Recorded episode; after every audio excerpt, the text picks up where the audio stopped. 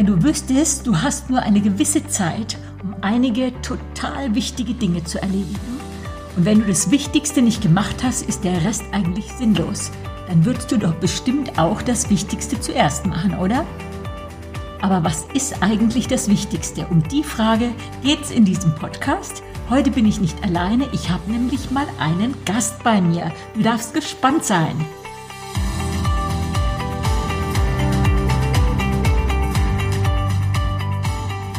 Willkommen zur 17. Folge des Podcasts Body Spirit Soul.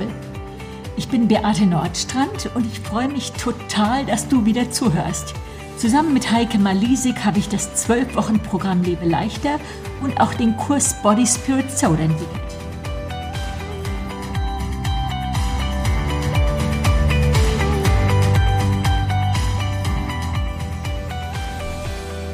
Heike und ich wählen ja immer Themen aus, die uns gerade bewegen und eigentlich haben die auch immer was mit Körper, Seele und Geist zu tun.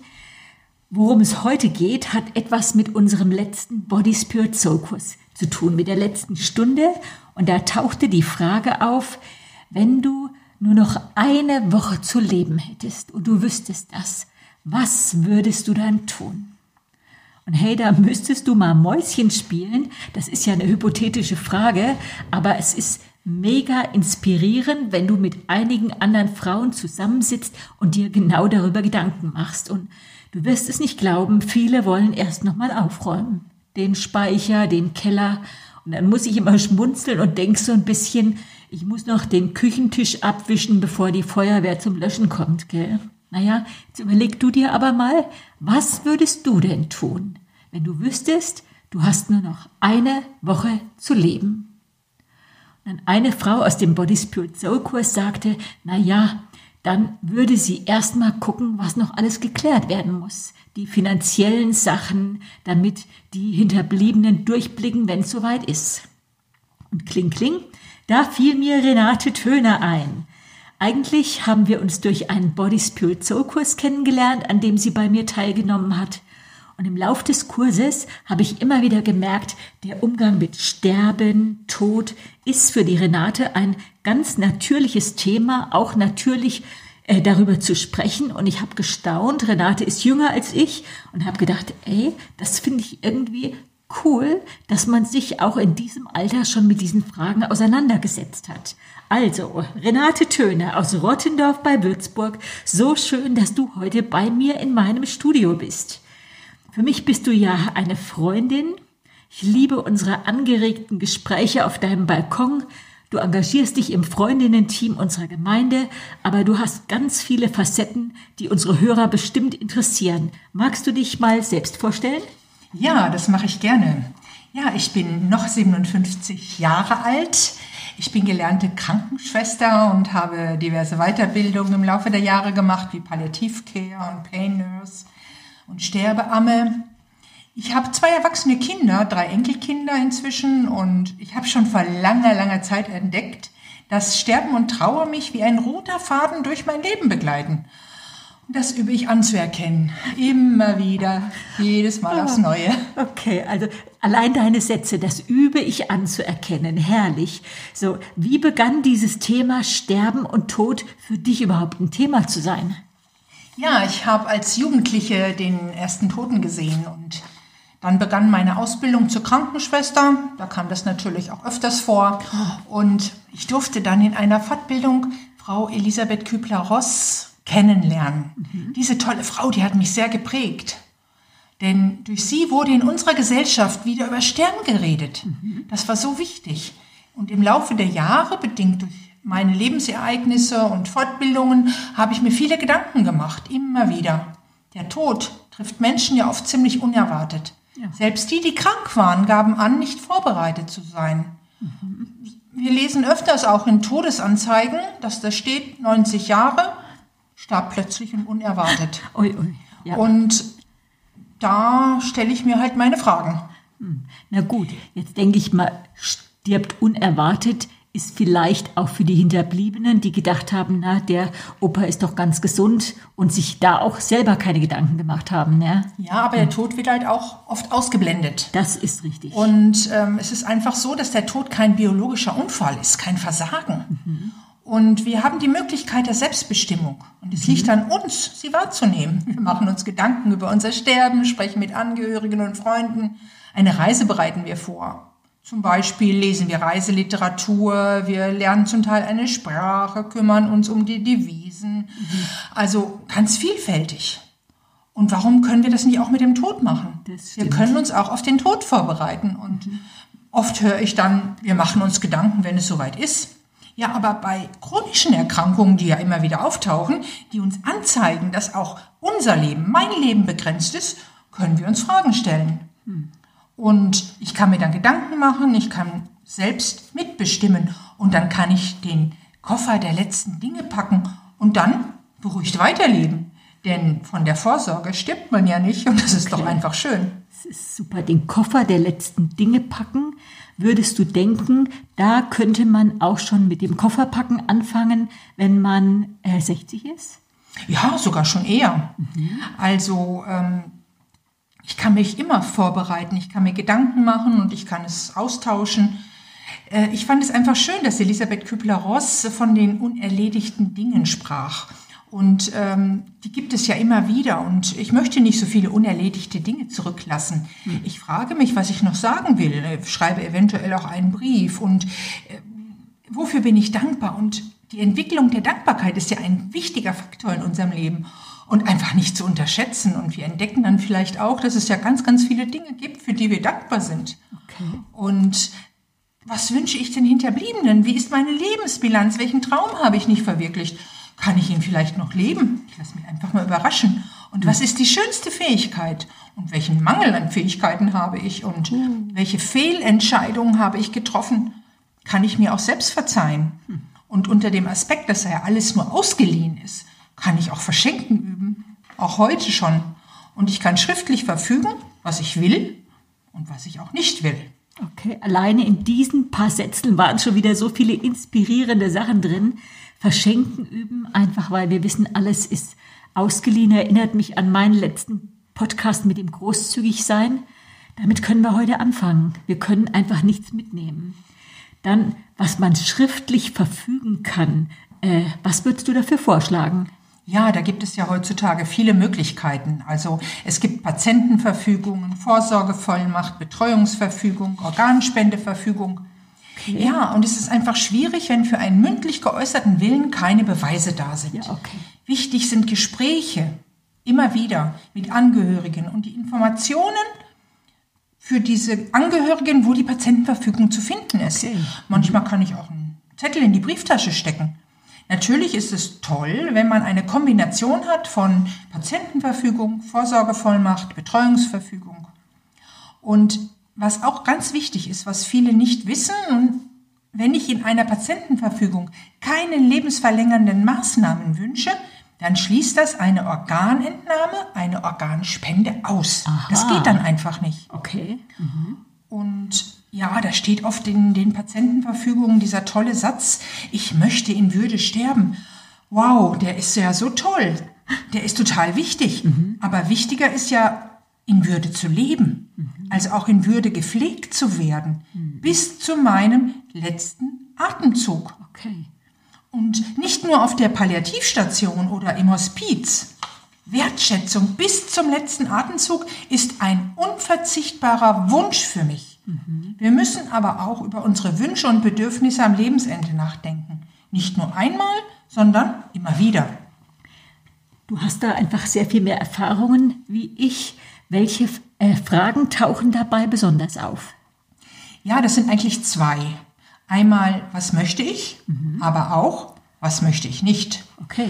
Und das ist ja auch einiges. Stimmt, ja. Und ähm, der Palliativmediziner Borasio spricht in diesem Zusammenhang vom liebevollen Unterlassen am Lebensende. Okay. Liebevolles Unterlassen am Lebensende. Mhm.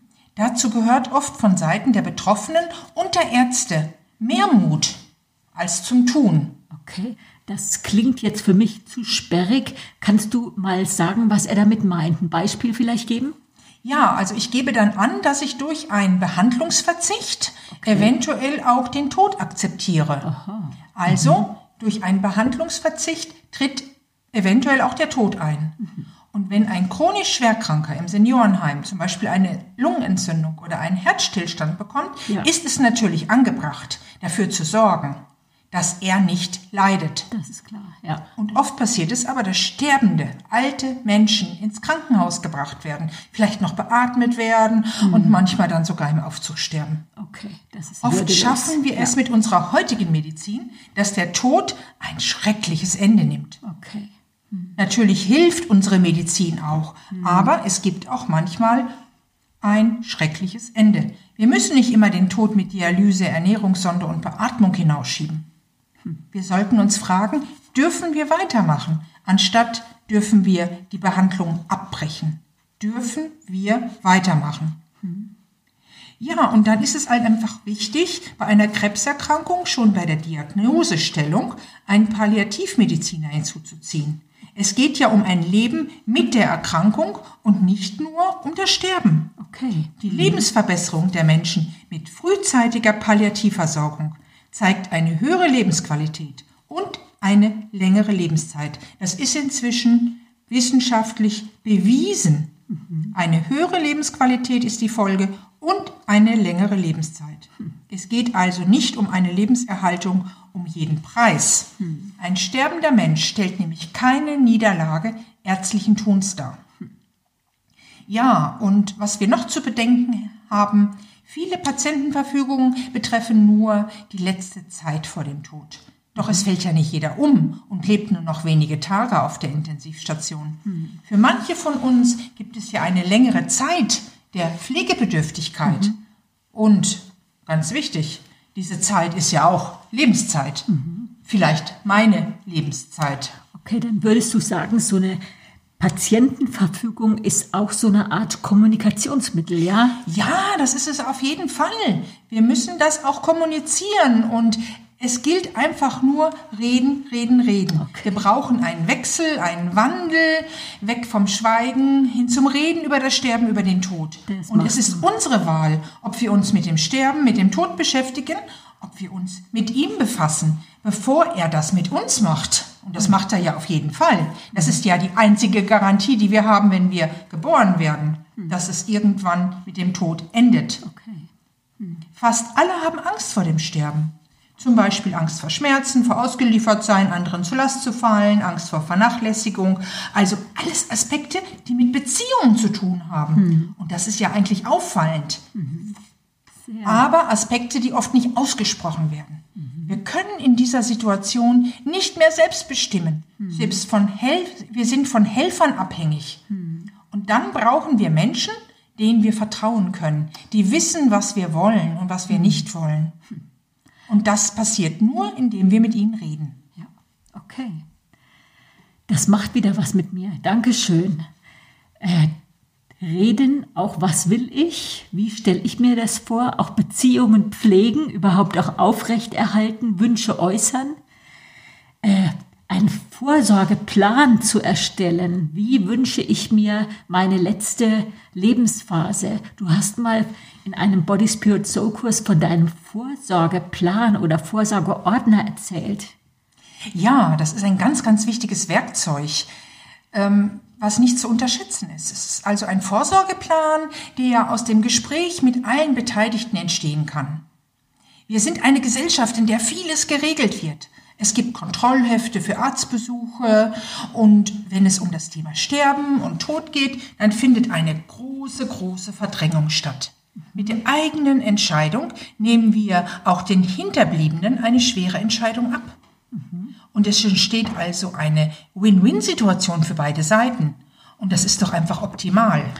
Stimmt. Auf der anderen Seite, jetzt müsste ich da ehrlich mal drüber nachdenken, was würde in so einen Vorsor Vorsorgeordner denn reinkommen? Ja, das, da hätte ich ein paar Vorschläge. Zum Beispiel Testament, Vorsorgevollmacht, Patientenverfügung, eine Auflistung der Versicherungen, Bankkonten, Schließfächer, Depot, Mitgliedschaften, Finanzierung, Passwörter, Pins, Codes, Adressen, Bestattungsvorsorge. Oh, oh nein, das ist eine lange Liste. Oh Ja, mein. aber ähm, okay. das ist halt wichtig, dass man das immer mal wieder aktualisiert und unterschreibt. Und dann ist das Okay. eine gute Möglichkeit. Das heißt, man könnte das richtig abarbeiten, was du jetzt so ein bisschen hier aufgezählt hast. Noch irgendwas, wo du denkst, oh, da denkt ja auch kein Mensch dran. Ja, das Thema digitales Vermächtnis wird einfach zu, bei uns noch zu gering eingeschätzt. Ja, ähm, etwa alle drei Minuten stirbt ein Mensch in Deutschland. Und das sind oft auch Facebook-Nutzer. Und die Menschen, die gehen, aber die Daten, die bleiben. Die bleiben und bleiben und bleiben. Und das wird oft nicht so richtig eingeschätzt. Da kann ich dir einen Tipp geben, was man da machen kann. Okay. Und zwar ähm, kannst du einen Freund oder einen Verwandten zum digitalen Nachlassverwalter bestimmen mit einer schriftlichen Vollmacht. Man kann die Passwörter an einem sicheren Ort speichern, zum Beispiel auf einem Speicherstick, im Tresor oder irgendwo, aber bitte auch mitteilen, wo, wo du den versteckt hast. Okay. Und Passwörter gehören ja nicht in ein Testament. Das heißt, mein Facebook-Account, meinen Instagram-Account, dann meine Webseiten, mein Blog. Ich schreibe seit über zehn Jahren Blog.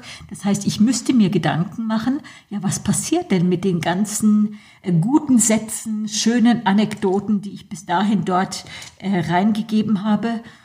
Ach, Renate, du bist ja jünger als ich. Möchtest du meine digitale Nachlassverwalterin sein vielleicht? Ja, da können wir gerne drüber reden.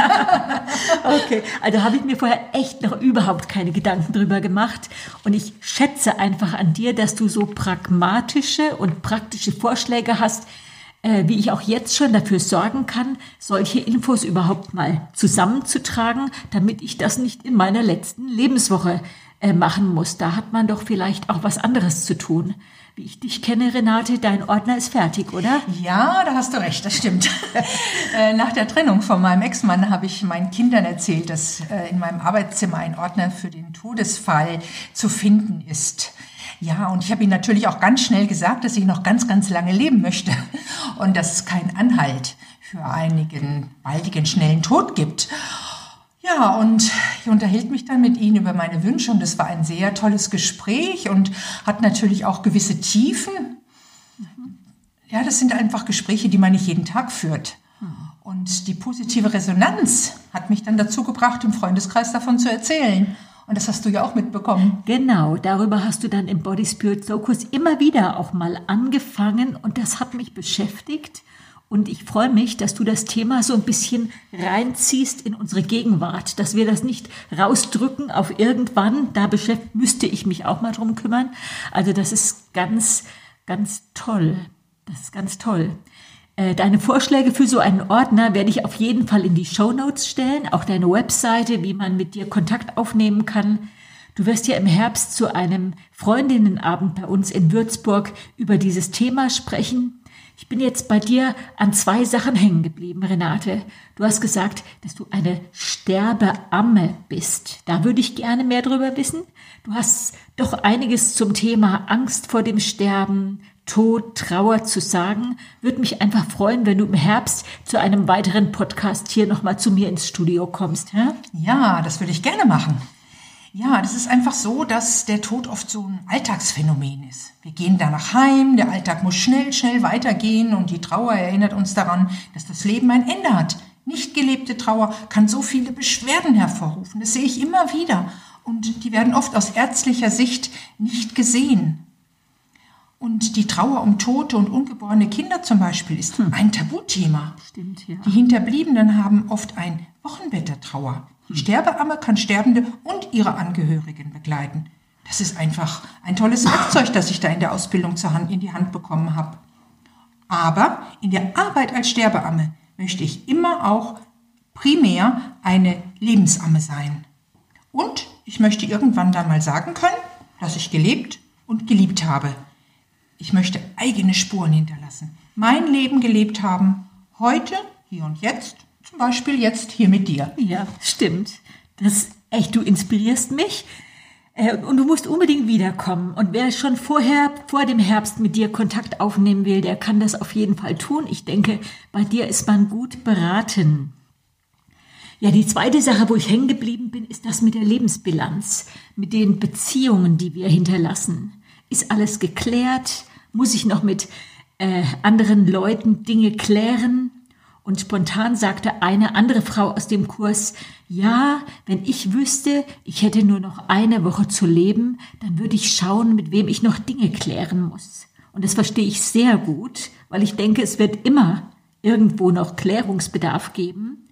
Aber jetzt kam mir so der Gedanke so, wie ich jetzt schon meine Passwörter zusammensuchen kann, meine Kontonummern, meine Versicherungen, meine Mitgliedschaften, meine, weiß auch nicht, an was man alles so denken muss, damit andere das später finden. Wie wäre das, wenn jedes Mal, wenn ich merke, oh, da müsste ich noch was klären, dass ich das tue?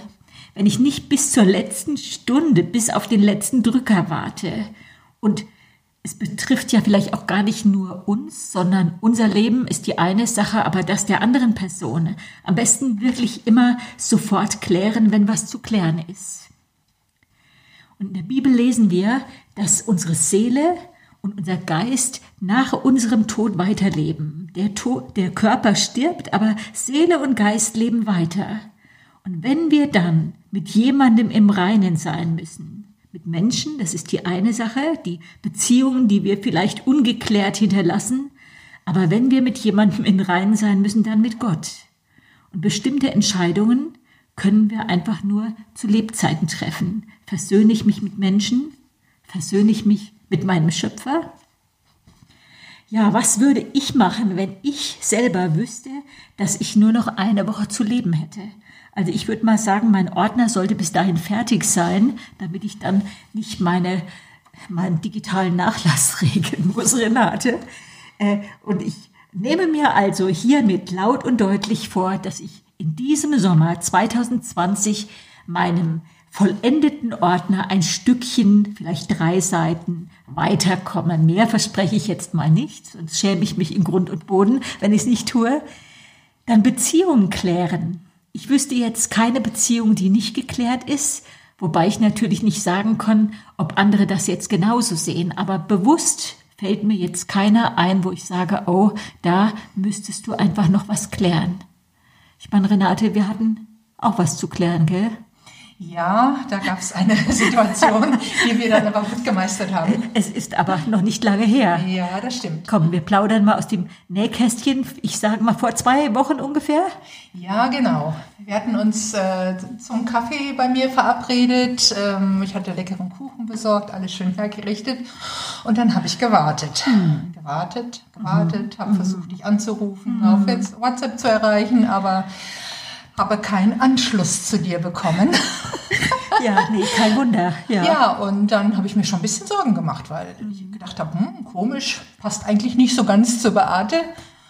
Und ähm, ja, dann Erzähl du jetzt einfach mal weiter, Dann erzähl ich wie es aus ja, deiner Sicht war. Dann, es war nämlich so, dass meine Tochter unerwartet hier zu uns nach Hause kam. Sie wohnt nicht zu Hause, sondern ja in Würzburg woanders und gesagt, oh Mama, lass uns ein bisschen spazieren gehen. Und wir gingen über Stock und Steine und durch den Wald, natürlich ohne Handy. Und wir hatten zwei wirklich wunderschöne Stunden im äh, Wald, eigentlich relativ dicht bei dir. Ich hätte anderthalb Kilometer, glaube ich, dann wäre ich bei dir auf der Matte gestanden. Ja, und als ich dann nach Hause kam, habe ich deine WhatsApps und deine Anrufe gesehen und dann ist es mir eingefallen. Als wir uns verabredet haben, dann habe ich nämlich noch zu dir gesagt, ach, da habe ich Zeit, das brauche ich mir gar nicht aufschreiben. Genau. Ja, so war das. Okay.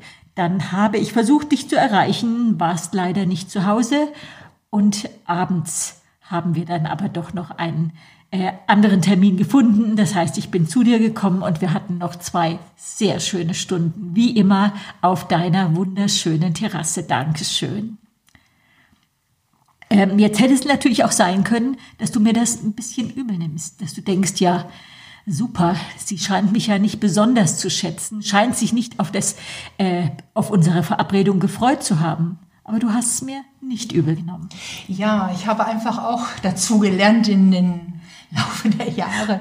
Und ich habe da immer so den Spruch, wo Menschen sind, der Menschels. Mhm. Manchmal Menschels bei mir, manchmal bei den anderen. Mhm. Und dann sehe ich das Ganze auch mit einem lachenden, mit einem weinenden Auge. Und ich habe mich einfach auf die Begegnung mit dir gefreut und ich habe sie dann einfach ein bisschen später erleben dürfen. Und da ist jetzt kein Frust entstanden und keine Wut. Und äh, es ist einfach passiert, aber es kann mir auch passieren. Und von daher denke ich mir, ich möchte dem Ganzen dann auch nicht zu viel äh, Ärger reinstecken, weil das ist ja dann auch mhm. meine Lebensfreude, meine Lebensqualität, die ich damit reduziere und mhm. das möchte ich einfach nicht. Nee. Und das wäre ja so schade gewesen. Ja, das heißt, großzügig sein zu anderen und auch großzügig sein zu sich selber, wenn einem sowas mal passiert. Genau. Und wir haben das dann schnell geklärt, uns steht ja gar nichts zwischen uns. Und das war jetzt nur so ein kleines Beispiel, ne? das haben wir schnell geklärt. Aber es kann immer auch mal sein, dass sich große Sachen dazwischen schieben. Man hat sich über jemanden geärgert oder aufgeregt und man klärt es nicht und dann könnte es immer auch sein, da baut sich was auf, wie so eine Wand.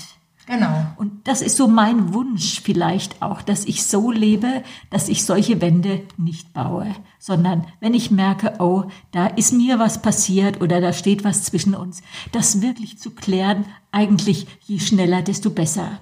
Ja gut, das war jetzt nochmal so das Thema auch Beziehungen klären, die im Moment laufen wie mein letztes Stündchen hier auf dieser Erde oder wie meine letzte Woche sein wird, Renate, du weißt es auch nicht, ne? Nein, das kann ich dir auch nicht sagen. Ich weiß es auch nicht. Und natürlich will auch ich nicht krank und hilfsbedürftig sein. Ich denke, das ist etwas, wo manche denken, oh, dann bin ich angewiesen auf Hilfe von anderen und dieser Gedanke, der gefällt uns nicht. Aber Angst vorm Sterben habe ich nicht. Und ich muss echt sagen, ich freue mich wie Bolle auf mein nicht mein letztes Stündchen, aber mein erstes Stündchen bei Gott, weil ich wirklich an ein Leben nach dem Tod glaube, weil ich wirklich glaube, dass wir vor Gott stehen werden und dass er dann unser Leben prüft, dass er mein Leben prüft. Steht eine Stelle in der Bibel, dass jeder vor dem Richterstuhl Gottes stehen wird. Ich, du, jeder. Ich habe gerade in dieser Woche wieder gehört, dass jemand gestorben ist und dann kriege ich wirklich Gänsehaut, wenn ich mir das vorstelle. Du stehst vor dem Richterstuhl Gottes und Gott fragt mich, Beate, was hast du denn mit meinem Sohn gemacht? Und dann sage ich, Jesus, der ist mein Freund, der ist mein Freund. Der ist mein Erlöser, der ist der Mittelpunkt meines Lebens gewesen. Und dann stelle ich mir vor, dass Gott fragt, Beate, was hast du mit deinen Begabungen gemacht? Was hast du mit dieser Zeit gemacht, die ich dir gegeben habe? Und vor allen Dingen, hast du gelernt zu lieben? Und dann wird mein Leben geprüft werden und dann bin ich echt gespannt, wie es dann weitergeht. Aber ich glaube, ich werde bei Gott sein und es wird gut weitergehen.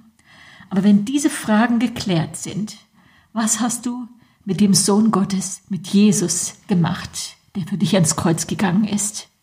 Was hast du mit deiner Zeit gemacht?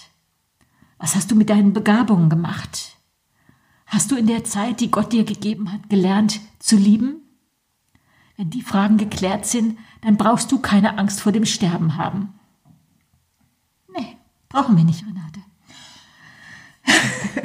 Das ist natürlich ein emotionales Thema, ein emotionaler Podcast, aber ich bin echt froh, Renate, dass du hier gewesen bist, dass du dieses Thema auch in mir mal wieder angeschubst hast. Ich verlinke deine Vita und auch deine Tipps für den Ordner in den Show Notes. Und jetzt haben wir es fast geschafft. Renate, wie war denn das jetzt für dich? Ja, ich freue mich, dass ich einfach heute dabei sein konnte und ich spüre so deine Neugier auf das, was kommt. Und ich denke mir, Neugier ist das, was wir, was ich für mich möchte, mhm. neugierig bleiben bis mhm. zum letzten Atemzug mhm. und dann neugierig sein auf das, was kommt. Mhm. Und ja, und ich freue mich jetzt schon auf die Fortsetzung dieses Podcasts. Mhm. Also ich denke ja, Renate, das habe ich dir vorhin gar nicht gesagt, als wir uns vorher äh, unterhalten haben, dass wenn ich jetzt wüsste, das ist jetzt so echt mein letztes Stündchen, dann hoffe ich, es wäre Sommer, so ein bisschen so wie jetzt. Und dann setze ich mich irgendwo draußen auf eine Bank und warte und warte und bin einfach so gespannt hoffe, ich muss da nicht mehr, wer weiß, wie viele Sachen klären. Vielleicht würde ich vorher noch eine Party geben. Aber hm, ich muss einfach sagen, ich freue mich. Das war dieses Thema. Äh, Nächste Woche ist Heike wieder dran. Ich hoffe jetzt, diese Folge beschäftigt dich weiter. Wenn es dir gefallen hat, dann schreib in die Kommentarfunktion ein bisschen was rein und leite gerne unsere inzwischen 17 Podcast-Folgen an andere weiter, die das interessieren könnte. Ich danke dir fürs Zuhören. Ich wünsche dir eine mega gute Woche. Leb dein bestes Leben. Deine Beate Nordstrand.